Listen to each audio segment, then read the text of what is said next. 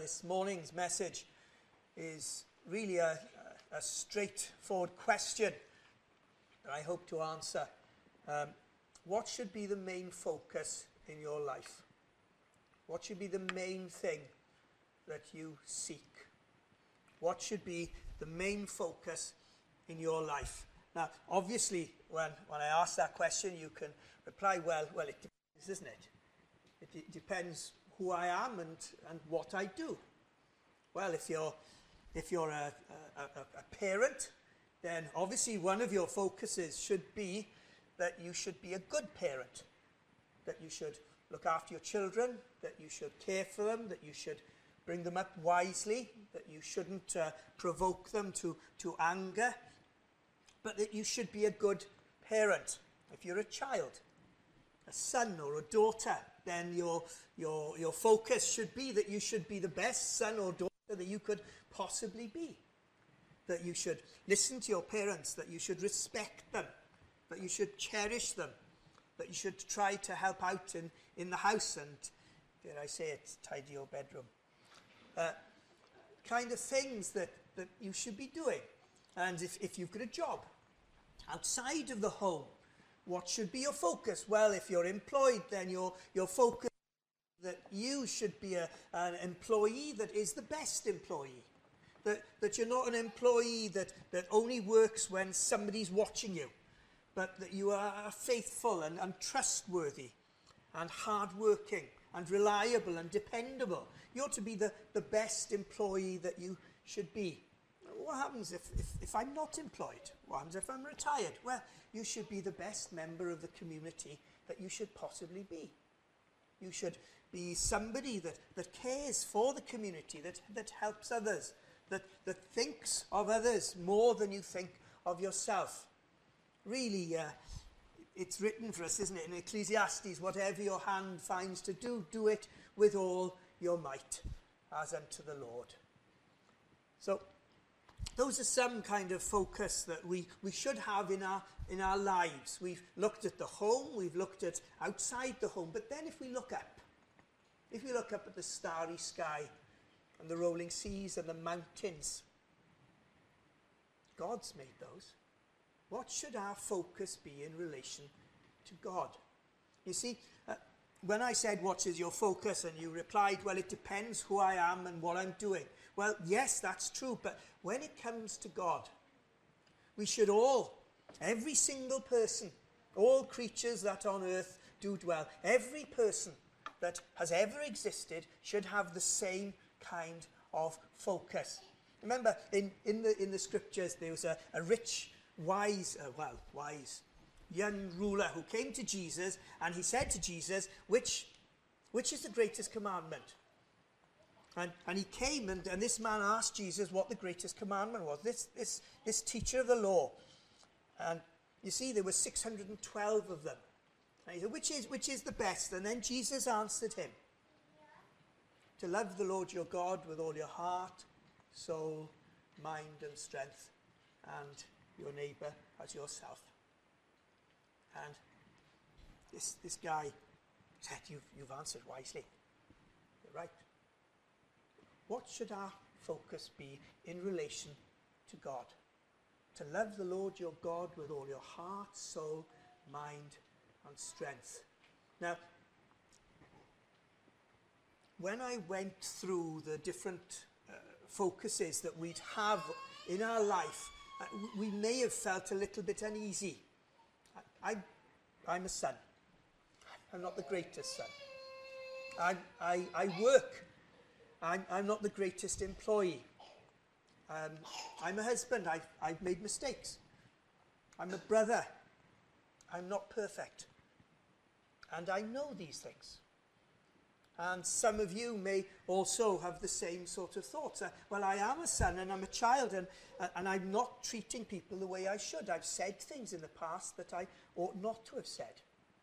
I've, I've done things. Well, what can I do? Well, where you can go and you can say sorry.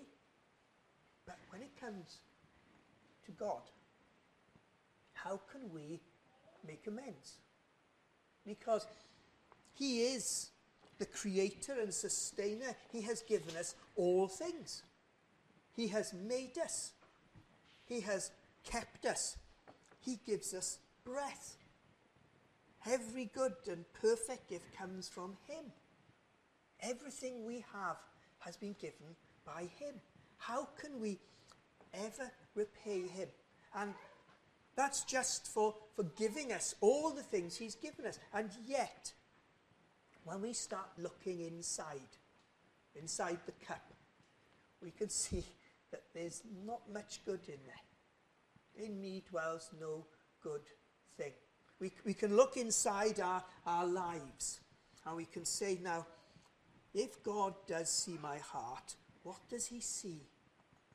Well, he, he sees sin. He sees transgressions. He sees iniquity. He sees things that I have done. You know, there's a, there's a, a very famous book called uh, The Mirror of Dorian Gray. It's about a man who, who never seems to age. He always looks young. In his house, in his house, there's a painting. And that painting ages. And that painting gets disfigured.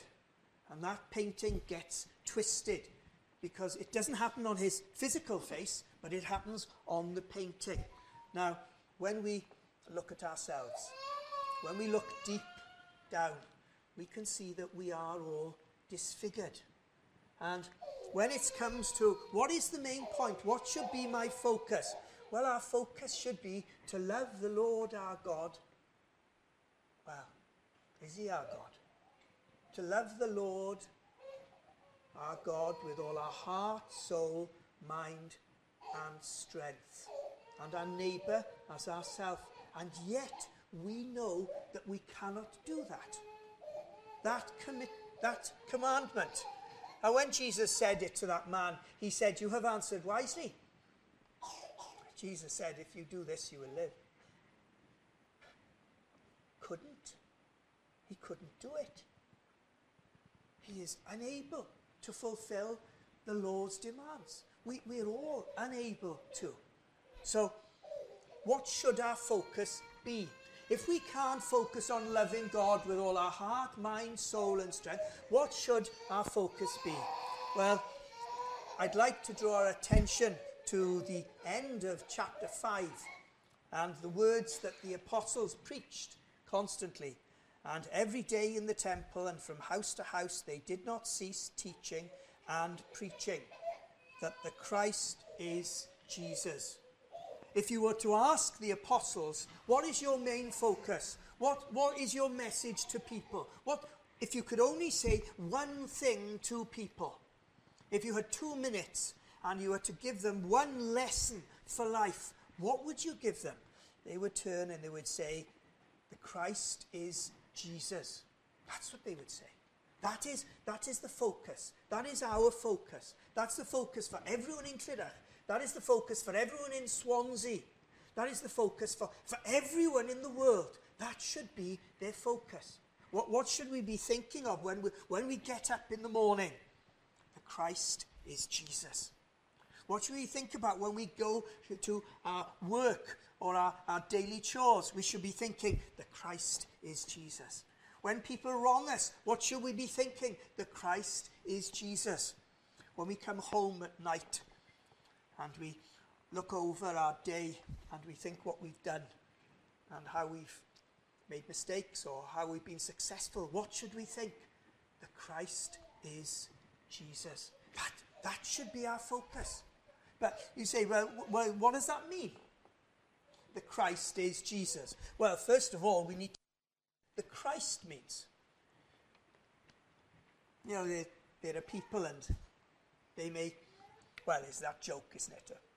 A, woman goes to the doctors and the doctor says, well, what should I do? Uh, I'm, I'm, I've got this ailment. And the doctor prescribes certain tablets. And he says, right, okay, take them, one tablet every day for a week. So she, she goes and gets the tablets, and then she comes back two weeks later and says, Didn't work, didn't work. Doctor says, Well, you know, you had the tablets, did you take them? Well, I did take them, but you didn't tell me where I was supposed to take them. So what do you mean? Well, you didn't tell me. Did you tell me to, to should I have taken them to the beach or should I take them upstairs? Where should I have taken them? You see, sometimes we don't understand what's going on and we need it explained clearly. So when here the apostles say the Christ is Jesus, the people they're speaking to know what they mean. They know what the Christ is about and who the Christ is. You see, the whole of this book is about the Christ. It's all about the Christ. You see, when you, when you go to school, there are three lessons or three subjects they used to say that you had to learn. The three R's reading, writing, and arithmetic. Those are the, three things. Well, in Christianity, there are four R's there is the ruin, the redemption, the regeneration, and then there is repentance. Those are the four R's. And when we, we come to the Christ, we have to see that the Christ comes in and fits in these four R's. You see, there's ruin. Human beings were made perfect. There was a man and a woman, and they were perfect. They were made by God. They were planted, or planted. They were placed in a, in a garden that was perfect. No sin, no error, no, no problem. But the Lord said, One tree, one tree do not touch. But they sinned. They turned against God. And because of that, sin came into the world. And every person born through them would be a sinner. The ruin, the ruin of human beings. And that's what we are. We, we are ruined.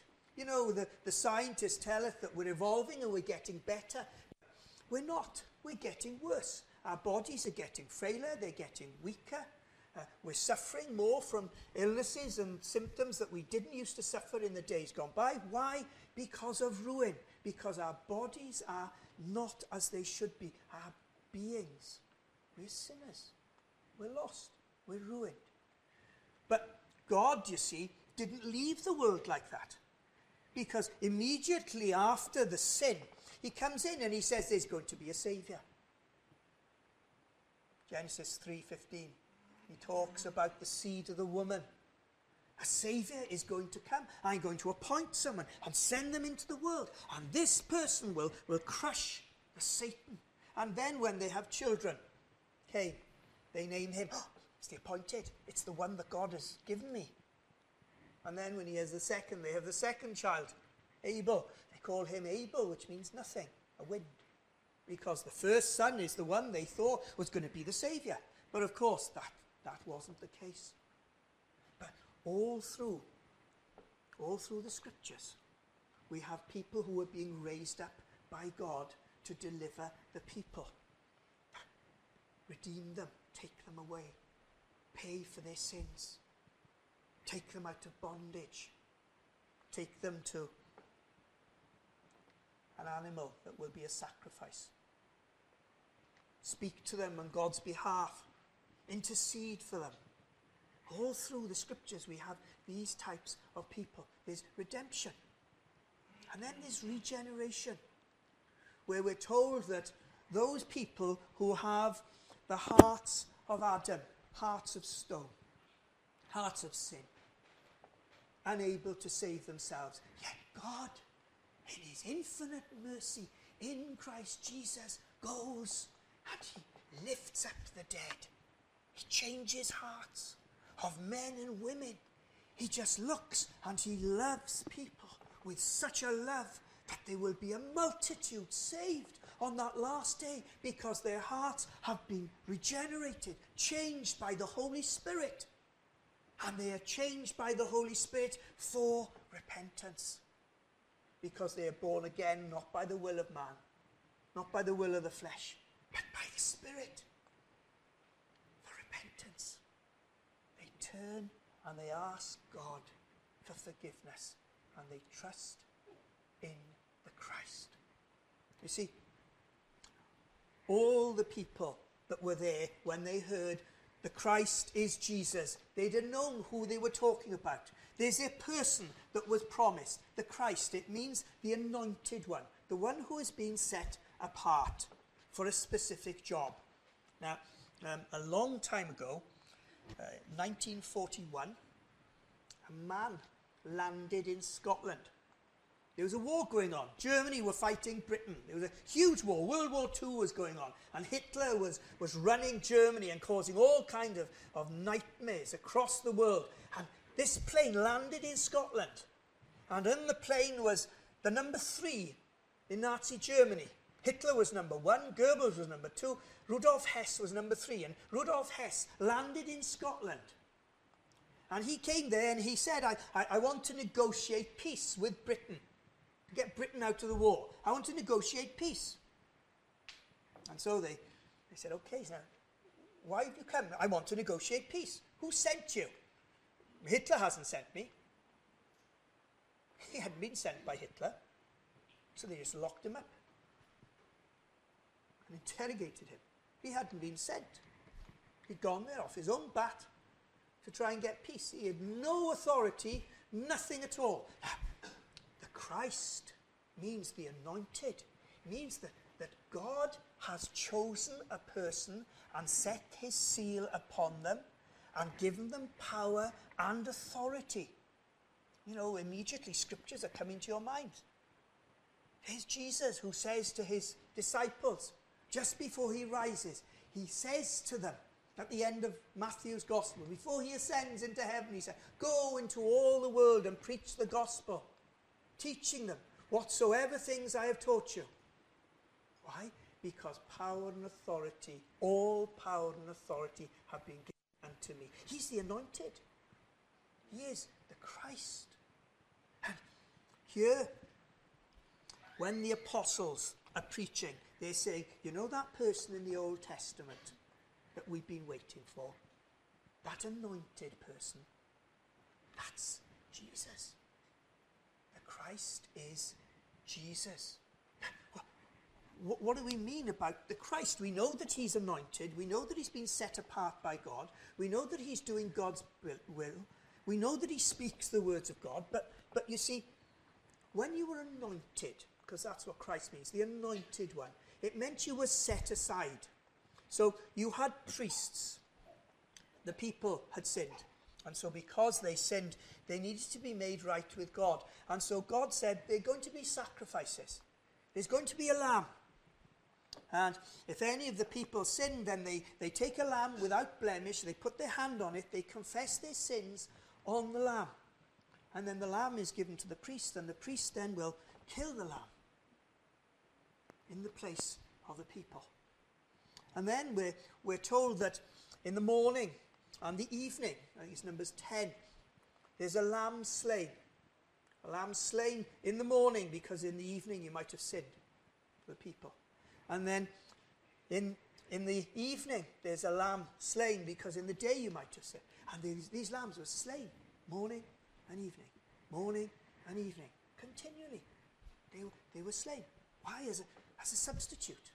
And then we're, we're told that when the people were in Egypt and they were to go out, the Avenger of Death would go across the whole of Egypt and take the firstborn. But the people of God were to get a lamb, unblemished, a year old. Check it over for a certain number of days and then kill it. And then take the blood and put it on the doorposts and sign of life, letter of the Hebrew alphabet, Hey. And then the angel of death would pass over because the lamb had been slain. And then we're, we're told that there was one day for the people of God, one day, the day of atonement. And on that day, there would be a lamb slain for the people as a substitute that God had ordained. Now, God had anointed the priest. Couldn't just be any Tom, Dick, or Harry that said, Well, I'm going to be the priest. No, God had to choose and select the priest.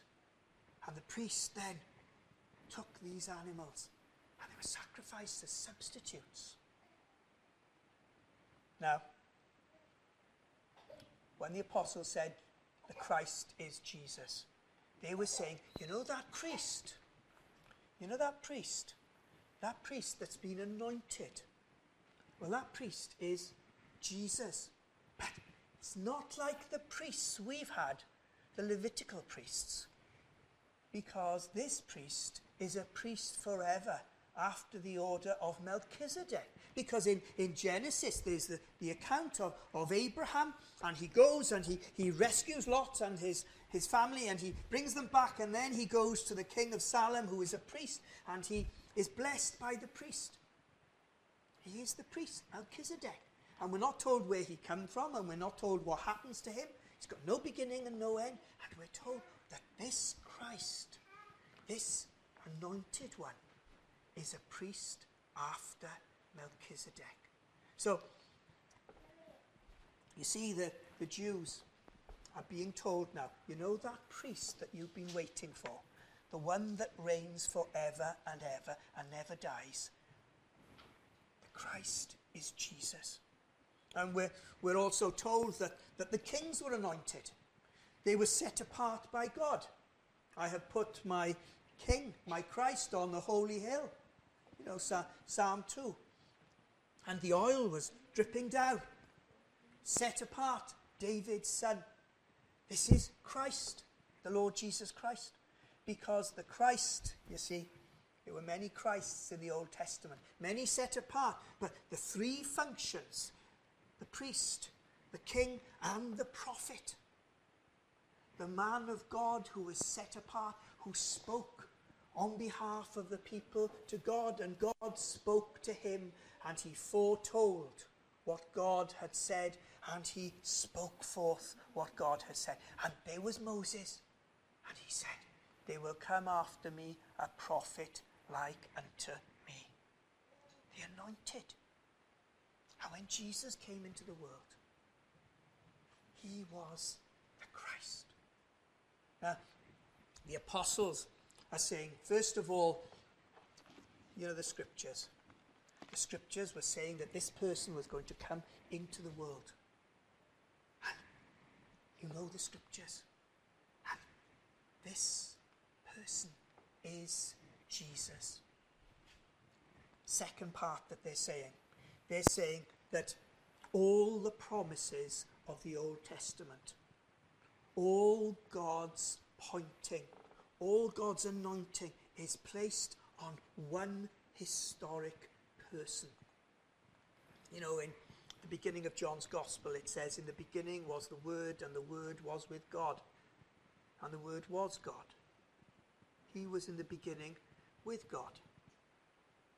Everything was made by him, and without him there was nothing made that was made. And we, what did he say? He said, The Word became flesh and dwelt amongst us. And we have beheld his glory. The law came by Moses, but grace and truth came by Jesus Christ. The apostles are saying there's a real person, a real human being who and he has come into the world, and we have met him. We have walked with him. In, in, in the first letter, John goes on and he says, uh, He who our hands handled and our eyes saw, the, the ones that we have heard, we, we speak to you. We are witnesses of these things. And all through the Gospels, that's what the Gospels are. They're eyewitness accounts of meeting the Christ, the one who is coming into the world. Why is that so important? Well, remember, he's prophet, priest, and king. All in one person. Now, the priest would take the lamb. And the lamb, you would have put your hand on it and confessed your sin, and then the lamb would be slain for you. And the Passover lamb, the same thing. The lamb was slain for the firstborn. Well, this priest, after the order of Melchizedek, is the lamb. He is the Lamb of God who takes away the sins of the world. You know, John, John the Baptist, when he sees him, he, he points and he says, Behold, the Lamb of God. He says, That's the one. That's the one you're to confess your sins to. That's the one you're to put your hand on and say, Father, forgive me, for I am a sinner. Forgive me because of this Lamb who dies for sinners. That's why we're told in the scriptures that Jesus says, Whoever comes to me will have life. I am the Lamb. He is the Lamb. He is the Good Shepherd. He is the door that, that lets you enter into heaven. Anyone who trusts in the Lord Jesus Christ will be saved. Now, what is the main point, the main focus we should have? The main focus we should have is that there is a real person in heaven. A real person in heaven that has been set apart by God. And that real person is Jesus. A real human being. And he's been anointed. He's been set aside by God the Father. But this is the most amazing thing. The most amazing thing. He wasn't set aside when he entered the world, when he was born in Bethlehem. He, he wasn't set aside even by the Holy Spirit when the Holy Spirit came upon Mary and there was a virgin birth. His coming was from of old. Before the foundations of the world, he was the lamb slain. How, how can this be? You, you know, in the beginning, this is where your mind starts exploding. Beginning of John's Gospel. In the beginning was the Word. He's talking about Jesus. But in the beginning was the Word. The Word already existed. And the Word was with God, and the Word was God. You see, this Lamb, this Jesus, is not just a man. Oh, he's a man, a human being like us, bone of our bone, flesh of our flesh. But he's more than that. For unto us a child is born, unto us a son is given, and the government will be upon his shoulder, and he will be called Wonderful Counselor, Mighty God, Everlasting Father, Prince of Peace. You see, he is the Messiah, but he is God manifest in the flesh, a, a, a human being, and yet God, the God man, Christ Jesus. You know, in, in John chapter 14, he, he speaks, he says, Don't be upset, don't be troubled. I, I'm going to go to heaven and I'll come back and take you to be with myself, that you will be with the Father. And, and Thomas says, Show us the Father, and that'll be enough. And Jesus says, Have I been with you so long, Philip, that you do not know me? I and the Father are one. It's the same. The unity, the Godhead, God the Father, God the Son, God the Holy Spirit. And here, here they are preaching and teaching that the Christ is Jesus. What, what should be our main thing? Our, our main thing is that there is a Saviour who can change us from the inside out. And that Saviour is Jesus. That the main thing is that when we have difficulties and problems, that isn't our biggest problem. Our biggest problem is being right with God, and that can be dealt with by this Saviour who is Jesus. And this Saviour who is Jesus has been sent by God. He is God manifest in the flesh because the Christ is Jesus. So the, the only question we have to ask ourselves is is that the main thing in our life? Is that the main thing? If that is the main thing, then nothing else matters. Nothing else matters. There was a man and he owned a mansion. And he comes home late one night and the mansion is on fire. It's burning. It's burning and there's smoke everywhere. And there's a crowd outside and the firefighters have given up. It's far too fierce. And they look at him and they say, Oh, your house, your home, your possessions, all gone. And he smiles and he says, They, they're not all gone. Look, here's my wife and my children. They're safe. Most important, my friends, the Lord Jesus Christ is the Saviour. And It doesn't matter if your whole possessions, your whole life disappears. What is important for you? What is your treasure? What is the thing that is most important for you? Because we will give up this world one day. Our bodies will disappear. But those with God are forever. He is the God of Abraham, Isaac, and Jacob. He is the God of the living, not the dead. They are with him now, in heaven, forever. Well, until the last day, when there's a new heavens and a new earth. The question you must ask yourself is what is my main point? What is my focus? Let it be Jesus. Because Jesus is the one who is so sufficient. He is perfect. And the Christ is Jesus.